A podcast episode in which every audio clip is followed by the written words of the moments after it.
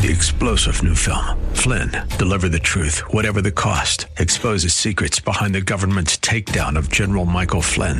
Flynn knew what the intel world had been up to. He ordered the first audit of the use of contractors. This set off alarm bells. He told the truth. He was the most dangerous person for Donald Trump to hire. They had to get rid of Flynn. Flynn, deliver the truth, whatever the cost. Available now. Watch it today. Go to salemnow.com. Salemnow.com.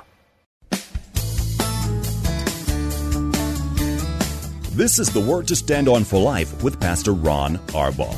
Your word is sharper than any two-edged sword. And it cuts deep into my heart. The Word to Stand On for Life is a radio ministry of Calvary Chapel in San Antonio.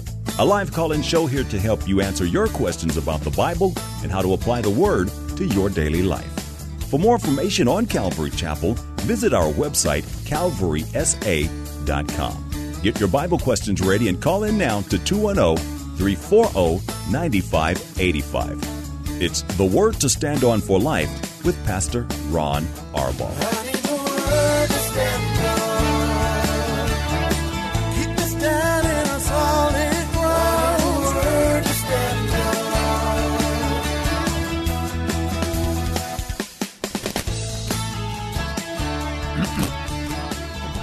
Welcome to the show. It's Wednesday. I thought the introduction wasn't over yet. That's why I delayed just a minute. Hey, I'm Pastor Ron Arbaugh from Calvary Chapel in San Antonio, Texas, and this is the Word to Stand on for Life.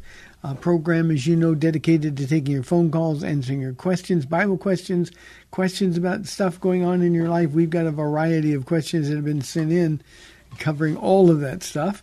But whatever is on your heart, you need only to call us 210 340 9585. If you are outside the local San Antonio area, you can call toll free at 877 630 KSLR. That's 630 5757. You can email questions to us by emailing questions at calvarysa.com or you can use our free Calvary Chapel of San Antonio mobile app. And as always, I remind you if you are driving in your car, the safest way to call is to use the free KSLR mobile app. Just hit the Call Now banner at the top of the screen. You'll be connected directly to our studio producer. Hey, we've got a lot going on. It's uh, Wednesday, so that means I'm going to be teaching tonight. Uh, out of the Old Testament, Second Kings, uh, the end of chapter six, and all through uh, Kings chapter Second Kings chapter seven. Okay, let's get to some questions that have been sent in, and uh, we will um, go from there. First one is from Janice from our email inbox. Uh, Hi, Pastor Ron. In the book of Matthew, it mentions that the devil took Jesus twice. What does that mean? Did Jesus walk with the devil? In movies, the scene or background will change, but what does it mean in the Bible?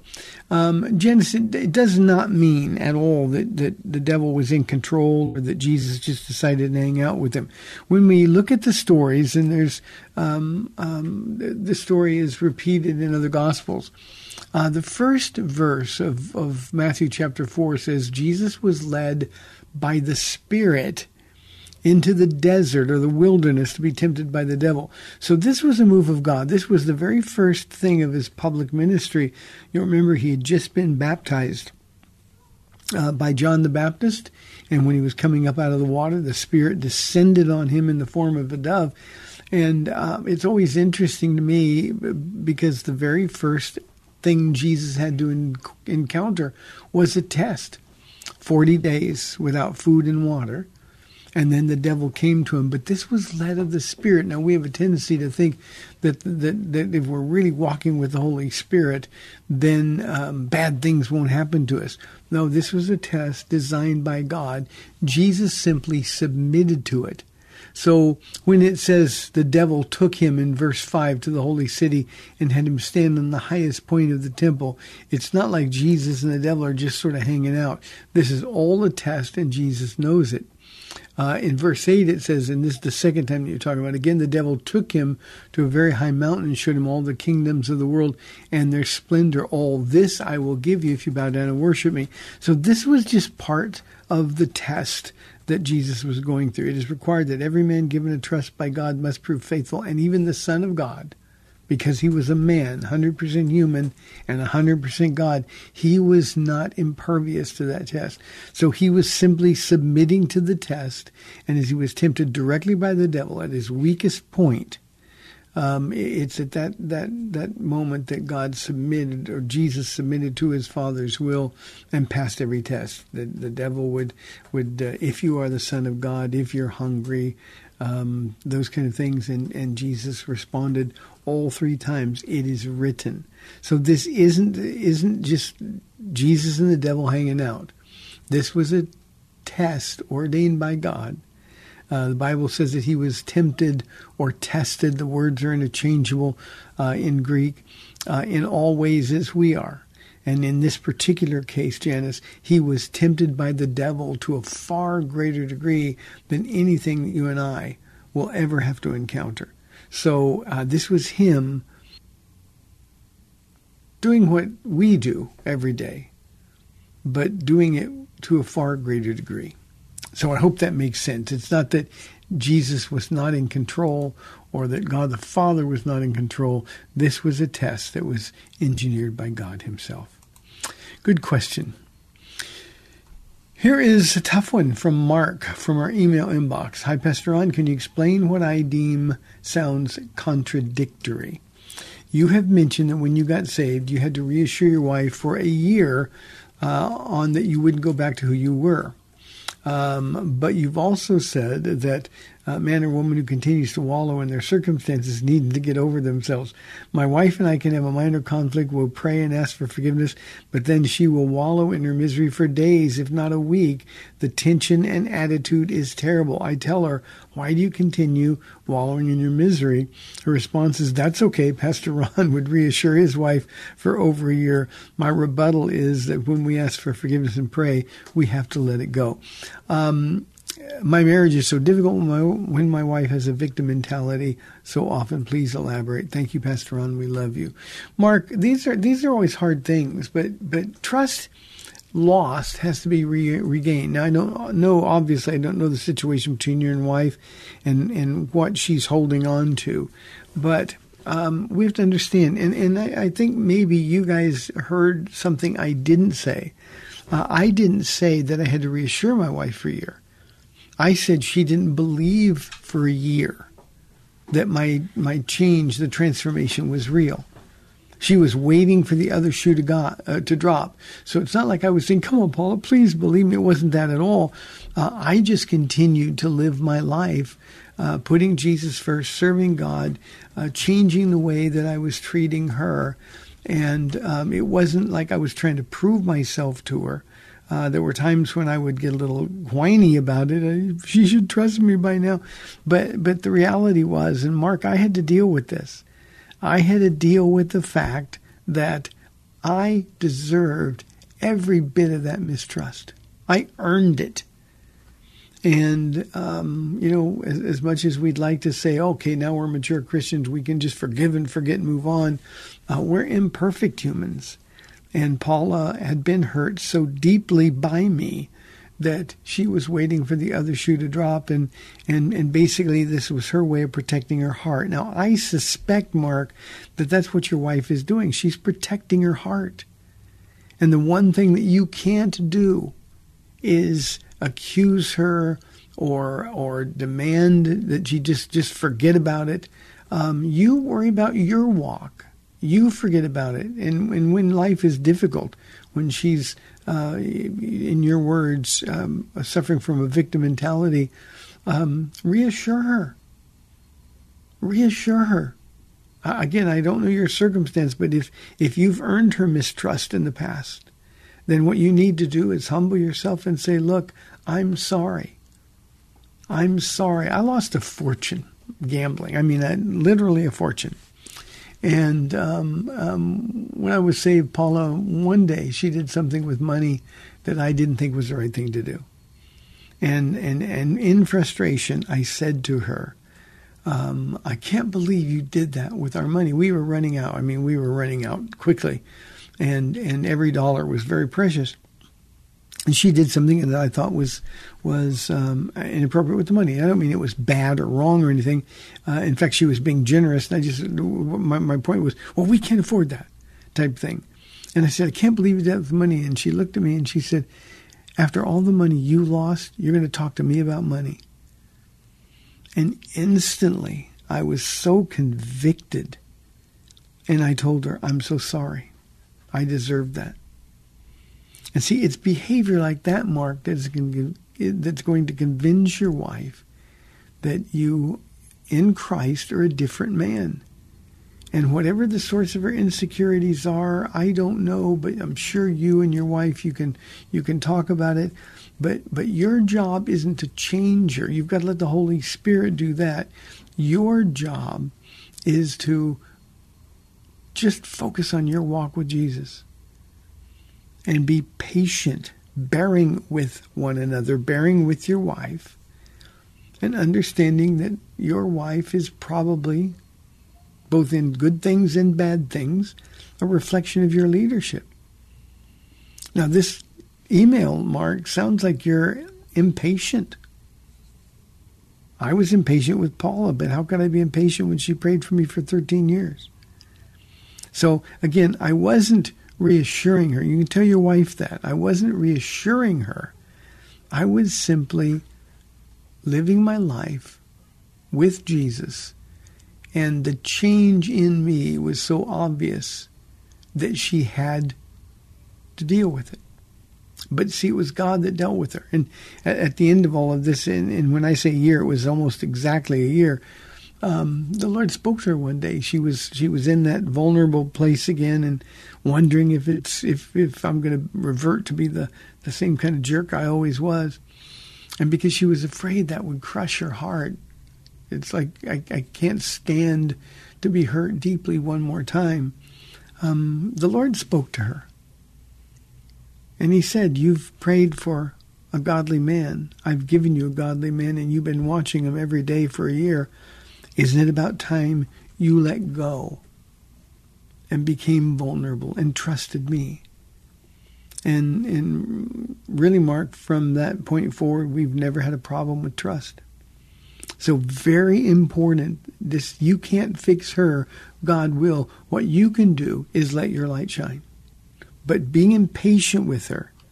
Um, one other comment about about uh, victim mentality. People that, and this isn't just women, men and women both have it. This is so destructive to to our walk with the Lord and something that the devil will exploit over and over and over and over. So it's got to be dealt with. The best place to deal with this is um, in your Bible studies when you're when you're when you're reading to your wife or she's reading to you. And I really counsel people to do it both ways. Uh, Paula reads to me because I can't see, but but um, it, it, just just getting more senses involved. Um, you read it out loud to her, let her take it and read it back to you. And then you can talk about these things. And I promise you, in reading the New Testament together, you're going to have so many opportunities to talk about getting rid of what you call the victim mentality. The old is gone, the new has come. Um, Paul says, uh, uh, Sin is no longer my master. I won't be controlled by anything. And this gives you an opportunity, led by the Holy Spirit, to talk about these things. And Mark, these are these are issues that need to be resolved. These are issues that need to be resolved. As husbands, not only are we to set the example, but remember, we're the spiritual head of our house. So uh, if your wife is holding on to things from the past, then what she needs to do is hear you say to her, Look, sweetheart, I love you.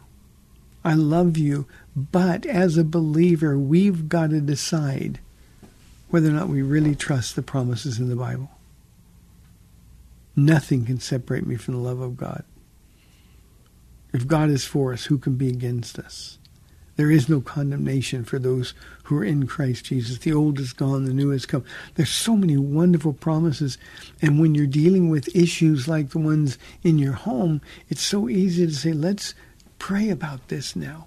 Let's decide that we're really going to believe it. And then the next time you start to feel this way, then the Holy Spirit will correct you. And you won't be bound any longer. You're going to walk in the freedom. And these have to be loving, patient conversations led by the Spirit. And there's no better time than when you're reading the Bible together.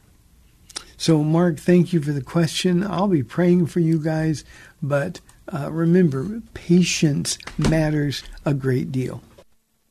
340-9585 for your live calls and questions. Here is a question from Rick from our email inbox. Uh, Hi, Pastor Ron. This past Sunday, you spoke about praying for yourself. Too many times as Christians, we pray for ourselves and miseries. Uh, I also heard you say for us to stop praying for ourselves and pray for others. Uh, when are we supposed to pray for ourselves and pray for others? How are we supposed to pray for ourselves and others? Um, let me say, Rick, at first, the, the, the, the most important element in prayer is praying from a grateful heart. With thanksgiving, make your request known to God. Now, I did not. Uh, I, I, mean, I pray for myself. Uh, there, there are things going on in my life, or things that are going on um, um, that I need to deal with in my heart, and and so I pray for myself. Um, but but my prayers, and this is the point I was trying to make Sunday. Um, my prayers are overwhelmingly, overwhelmingly more for other people than for myself. Uh, I can pray for other people and I can thank God for them. I can uh, ask I ask His blessings on the people, and the more I pray for them, the less concerned I am about my stuff. So uh, we can pray. Um, um, you know, if if you've got physical issues, um, um financial issues, of course we pray for those things, but priority has to be getting our focus off us. That's when I when I said we got to get over ourselves. That's what I meant um, we, we've we've we've got to prioritize praying for others. Uh, because that sets our mind and our heart on things above. Because others are the, the ones that Jesus is concerned about. And he wants to use us to intercede on their behalf. Now, as a pastor, I have tons and tons of people to pray for. And um, I like the fact that my focus is on ministering for them and to them rather than to myself it reminds me how grateful to God I am, not only for the things that He's blessed me with, but how grateful I am for the people that He's given me. And when you're praying for other people and their their pain, um, God deposits them in a deeper place in your heart. So always you can pray for yourself. Just don't pray for yourself as much as you pray for others. And remember, when we pray for ourselves, we pray with a grateful heart. And I said on Sunday's message, we ought to be able to, to, to end every prayer the way Jesus ended his prayer in the garden Thy will, not my will, be done.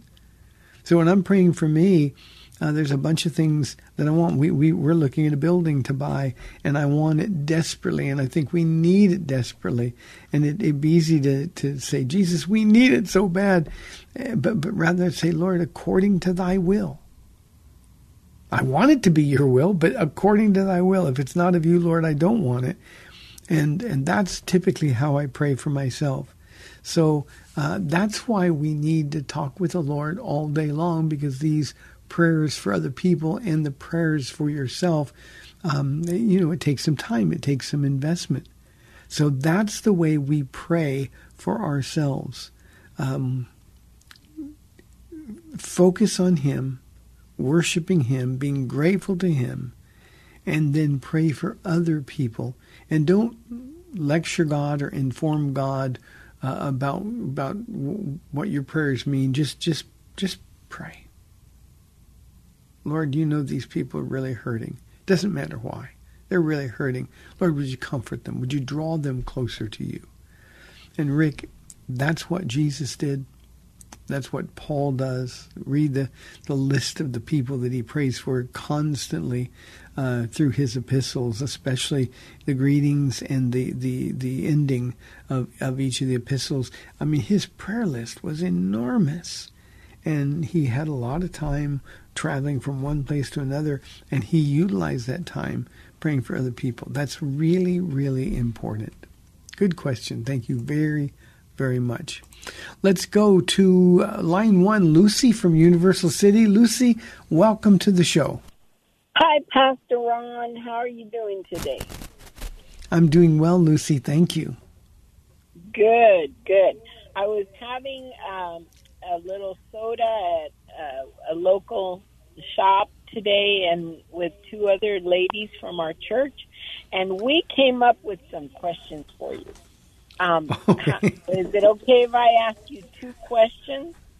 Sure. Um, okay, the first one is the Bible says that we should cry unto the Lord, but we know that it's not the kind of crying like kids do in the store.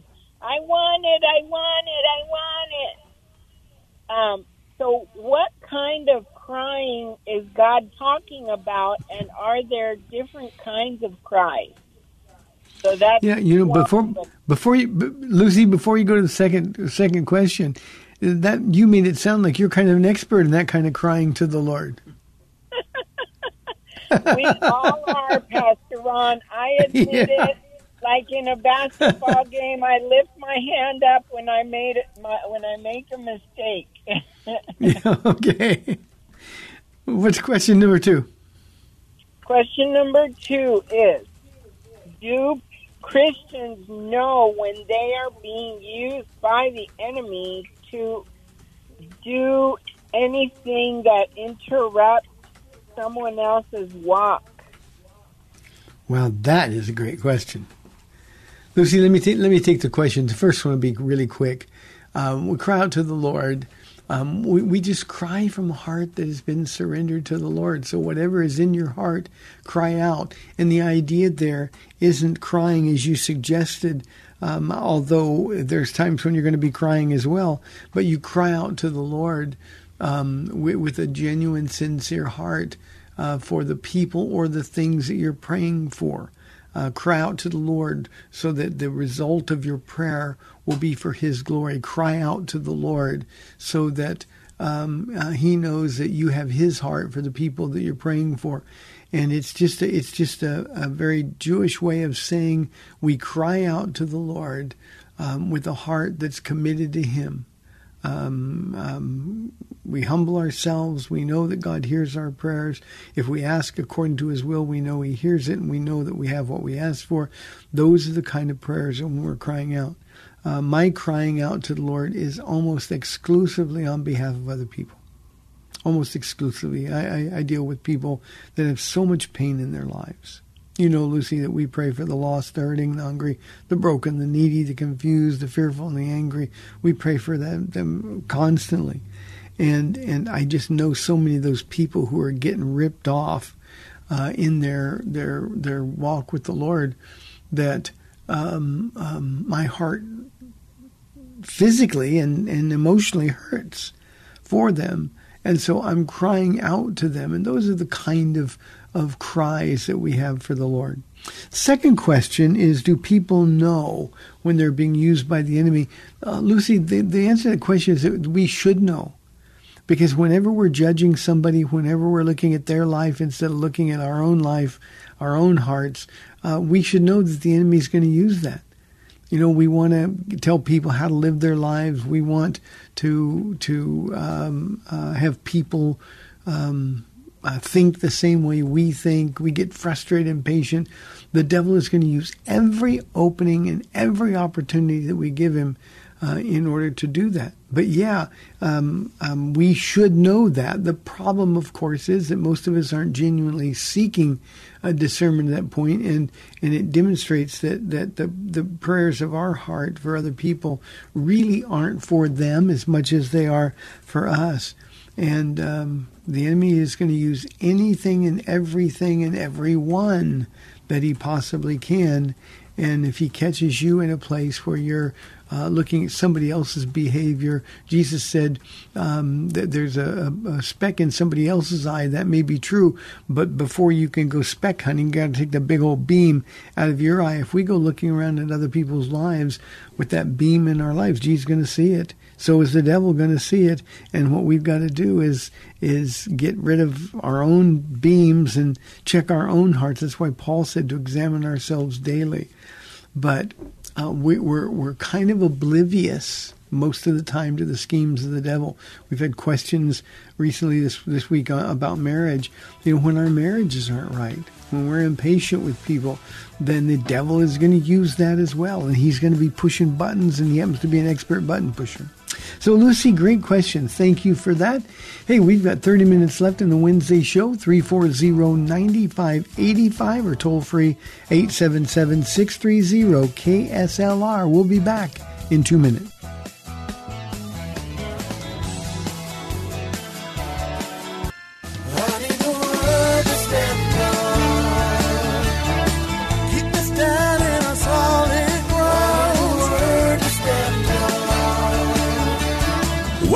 Back to the Word to Stand On for Life. We're taking your calls at 340 9585 or toll free 877 630 KSLR. Now, here's Pastor Ron Arbaugh. Welcome back to our final 30 minutes of the Wednesday show. We'd love your calls 340 9585 or toll free 877 630 KSLR.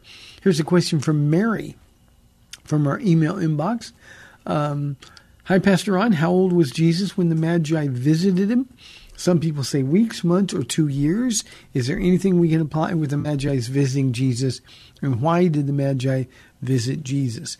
Well, the Magi, these were, were um, we'd call them star scientists, uh, astronomers not astrologers, astronomers, and and these were these were smart people, um, and uh, the, the, Magi visited him, of course, um, because they were seeking God. If you seek me, uh, you will find me. The Bible tells us a couple of things. The reason that um, we think Jesus was a baby, uh, just weeks old, is because we've seen in our our Christmas decorations uh, from the time we were born, little baby Jesus in the manger in our Christmas plays and things, uh, and the wise men visiting him.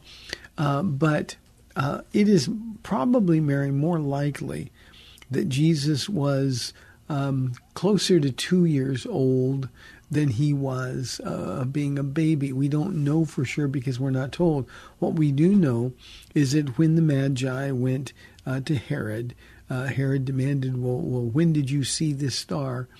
And um, they saw the star appear that, that began the journey. Remember, trips took a long time in the ancient world by camel.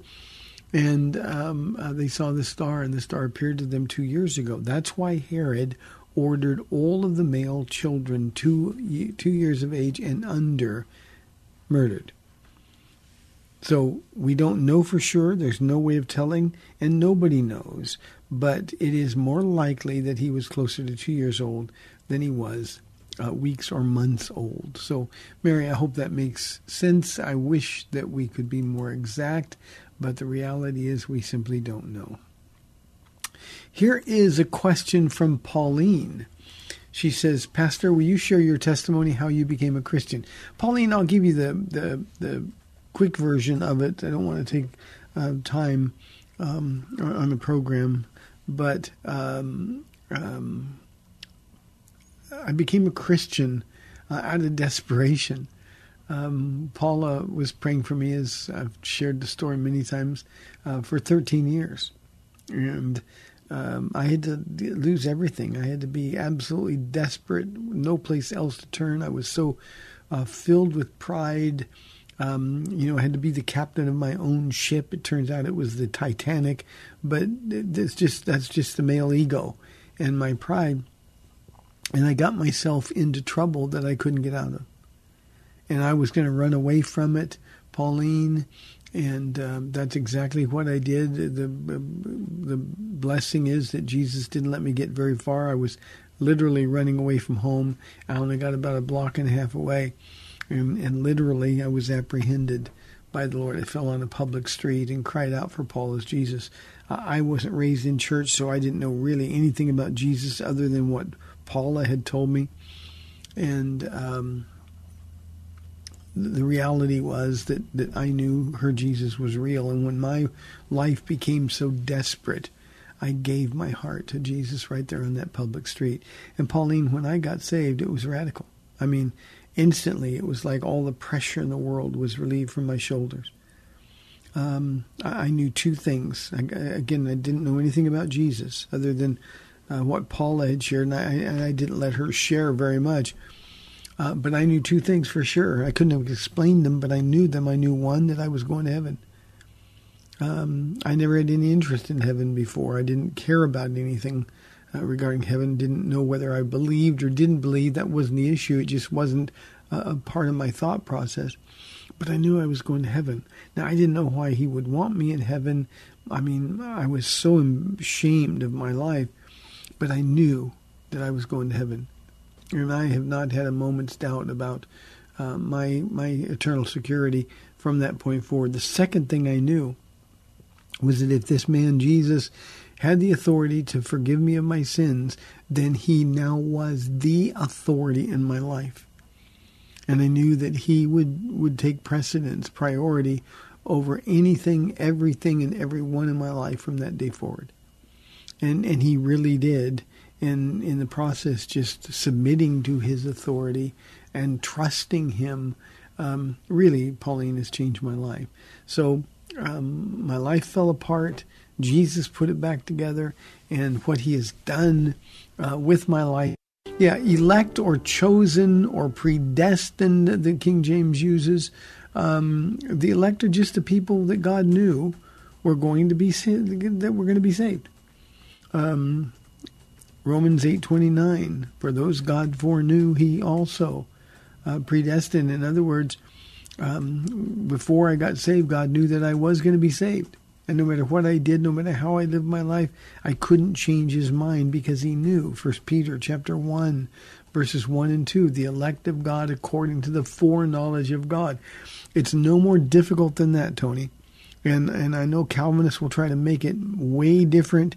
Oh no, it's much more um, um, um, difficult than that. It's you've got to really dig deep. No, elect according to the foreknowledge of God. So if you are a believer, you were chosen before the foundations of the world. Uh, if you're not yet a believer, the way to find out if you were chosen before the foundation of the world is to ask Jesus to forgive you your sins and take over your life and then you're going to find that you were elect. My pastor, uh, Pastor Chuck, the founder of Calvary Chapel, used to say, you know, when he goes through those gates at heaven, and this is a metaphor, of course, as we go through those gates, it's going to say, enter of your own free will on one side, then you're going to get back and you're going to look at the other side, it's going to say, chosen by God. So there's no tension between our free will and God's choice of us. He simply knows, Tony, what we're going to do, the choices we're going to make. And uh, again, in my case, um, as, as horribly as I lived my life, God set his love, and this is why Romans 8.29 is so special to me. God set his love upon me, and, and nothing, no one, not even my behavior could change his mind. Why? Because I was chosen by God and I was secure in that choice, even when I didn't understand anything about his choice. I know now what I didn't know then, but I was just as chosen then as I am now. So that's really important. It's not as though God chooses some for heaven and some for hell. The, the idea of election, Tony, uh, throughout the Bible is never used in any other construct except regarding salvation and we, you know, using this linear logic that, that we have, well, if God chooses some for heaven, He has to choose some for hell, and God is sovereign. You can't uh, can't question God. That's never a biblical concept. So God chooses us because He knows we're going to choose Him back, and God is faithful to bring us all to that point where we surrender our hearts. So, Tony, I hope that makes sense to you. It's uh, an important question to settle. One other comment regarding election. You know, it was one of those doctrines that, as a brand new believer, I really, really had to wrestle with. Because I would read what other people say, and it would make it so complicated. And and I just I remember crying out, God, I don't really understand this. And those two passages, Romans 8.29, uh, Romans 8.29 and uh, 1 Peter 1, 1 and 2, um, are so clear. And to make it any more complicated than that is to trip uh, over our own ego. God didn't choose you because you were special. You were special because he chose you. That makes sense, I hope. Good question. Here is an anonymous question. Uh, in one place, Jesus says to do good works in private. In another, he says to let our light shine before men. Is that a contradiction? Um, anonymous, no, it's not a contradiction. In fact, he doesn't say to do our good works in private. He says, uh, don't let our left hand know what our right hand is doing. We do things just in the counsel of God. But but we're supposed to do good works. We're supposed to to demonstrate the fruit of the Spirit. Jesus said, if we abide in Him, He will abide in us. And then the, the fruit of the Spirit, love, joy, peace, patience, kindness, goodness, gentleness, faithfulness, and self-control. Uh, all of those th- those attributes are going to be visible for everybody to see, and that's what he wants to see. In that Matthew passage where he says to let our light shine before men, uh, he also says no one lights a, a, candle or a light and then puts it under a bushel to conceal the light. He said no, a light is given to to to, to lighten the whole house. And that's what we are. We're God's lights in this world. So we do our good works. We serve. We love people. We forgive people. We, we demonstrate the fruits of the Spirit so that other people can see that the God that we love and the God that we serve really is God. You know, so much pain is in this world, and people, you know, we can become pretty good at, at, at disguising our pain, but there's so much pain and so much emptiness. And when that kind of a person sees somebody like I hope you anonymous and I hope me when they see us uh, living a life that is content, living a life that's filled with joy, believe me, that is a good work, a light that is shining brightly. And and that, then it brings honor and glory to God because others can see it. Um, so um, yeah, our our good works are supposed to be done. We're not to take credit for them. Um, every good and perfect gift comes from above, the Father of lights. But um, we do those works wherever we are, and people will see. So no contradiction at all, Anonymous. Thank you very, very much. We do get disappointed in the way things are. And, and that's why so many Christians have put their hopes in a political party or in a political candidate um, you know, we've stopped looking to Jesus and, and started looking for a kingdom that isn't of God, but a kingdom of God on the earth. You know, we're a Christian nation and we need to vote Christian principles. And while that's true, not the Christian nation part, but the voting Christian principles part is true, um, the, the reality is the world's not going to get any better if your political candidate wins. I want everybody in this audience to remember that as we draw nearer to the election cycle because, frankly, in the last election cycle, when we changed presidents, um, Christians Christians were a huge embarrassment to our Christ. We divided, we called people names, we unfriended them, we spoke ill of them uh, just because they had a different political perspective than we do. And, and, you know, the Bible says without love, we're all just making noise. And frankly, we embarrass the Lord. So here's what we need to do don't put your hope in a candidate or in a party. Don't think that we get this person elected over this person, that suddenly the world is going to be great again. Now, we should vote. And, and certainly there are some candidates are going to be better than others, but the problems don't go away. And when our last president was in office, uh, that should should have been proof to every believer who thought that he's God's man. No, he was a sinner. He needs Jesus, and our job is to tell people about about the Lord. Good question. Here's a question. Interesting. I've not had this one before. This one is from Tracy. When I say I haven't had a question before, uh, that's unusual. Uh, Tracy says, um, I'm an ex Catholic but still like to pray the rosary. Is that okay? Um, Tracy, you're an ex Catholic. Leave that behind and move on. It's not okay to pray the rosary. Jesus said, don't just make repetitious prayers. You're praying in vain. Um, your walk with Jesus as an ex Catholic is no longer based on a religion or a church or a church that mediates between you and God. Your relationship is based on a, a, God who loved you so much that he sent his son to die for you, and then he loved you so much, and when Jesus died, he sent his spirit to live in you. And he wants you to talk to him according to his will. He wants you to get into the word. And Tracy, I'm just making a guess here, not accusing you of anything, but, but I'm betting you're not in the Bible very much. Because it's impossible to be a student of your Bible and pray the rosary. So, no, it's not okay.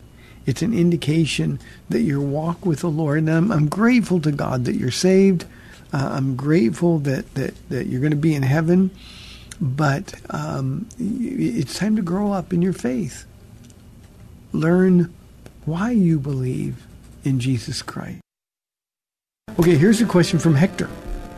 And I'm hearing some buzz in the background. I guess we're having some technical issues. I hope that's okay. Uh, Hector says, Does Isaiah 53 promise physical healing in the atonement. Hector, no. No, no, no, no, no, no, no, it doesn't. Um, I hear people say, well, it doesn't promise it, but it doesn't exclude it. It includes it. No. Isaiah 53 has nothing to do with our physical ailments. We automatically assume, because we're, again, immature in our approach to the Bible, by his stripes we are healed and and we want to believe that includes physical healing. It's nothing to do with it. Matthew's gospel makes it clear that the, the, the illness that we're healed of is the illness of sin. So no, Isaiah 53 says nothing about physical healing. Um, you know, we like to name it and claim it, but again, Christians, we've got to open our Bibles, we've got to study them, and we want to know exactly what we're being promised. The promises of God are so glorious, we don't have to invent the promises. But we're not promised. I was out running one day, and I'm gonna. This will be my last question because we're we're running down in time. But I was out one day doing my exercises, and uh, um, a lady that uh, I'd seen for a long, long time, um, she saw me uh, out there, and we had a little conversation. Uh, and she said, and, and, this was about the time I was going through my heart things. And she said, uh, um, you know, God doesn't want your heart to be be bad. He wants you to be fixed. All you got to do is have faith. And and you know, I'm a pastor. I'm out exercising. I'm not in a Bible study environment. But but I just told her. I said, "You don't really believe that, do you?" She goes, "Yes, I do, and I claim my healing all the time."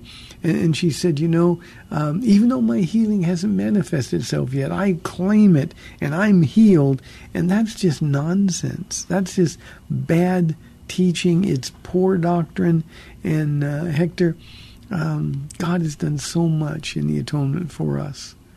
Uh, how dare we be disappointed that physical healing is not one of those things? Now, having said that, people say, well, you don't believe God still heals? Yeah, He does sometimes. But if we're all honest and we're objective, there are myriads more times where God doesn't heal than he does. So when God chooses to heal somebody, it's his sovereign choice. It's his gift of healing given to somebody. Uh, it's, it's, it's his love being manifest. Uh, and it's a great thing and we should rejoice. But to expect that God owes us to be healed is to misunderstand uh, the atonement altogether. So, Hector, I hope that makes sense to you. Physical healing is not promised at all. Um, Paula will be live in studio with us tomorrow on the date day edition of the show. We'd love to have your calls and questions. Uh, tonight I am going to be teaching from 2 Kings chapter 6. I believe I'm starting in verse 24 uh, all the way through the end of chapter 7. And while it's a really bleak story, man, it's an important story uh, in the life of Elisha and the ministry of Elisha. Uh, so uh, we would invite you to tune in or to join us tonight. Um, thanks for tuning in. I appreciate it more than you know. Uh, I'm Pastor Ron Arbaugh from Calvary Chapel in San Antonio, Texas. May our Lord Jesus Christ bless you abundantly. Abide in him, and he will abide in you. When that happens, you know what will happen for you? You'll fall more in love with Jesus than you've ever been before. Hey, thanks for tuning in. Lord willing, I'll be back tomorrow at 4 o'clock on AM 630 The Word. We'll see you then.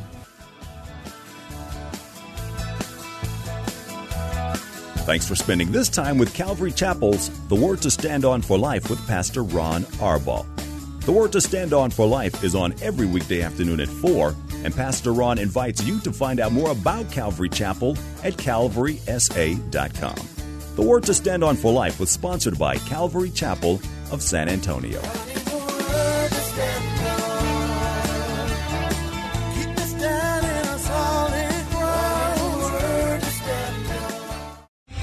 Three star general Michael J. Flynn, head of the Pentagon Intelligence Agency, knew all the government's dirty secrets. He was one of the most respected generals in the military. Flynn knew what the intel world had been up to. He understood its funding. He ordered the first audit of the use of contractors. This set off alarm bells.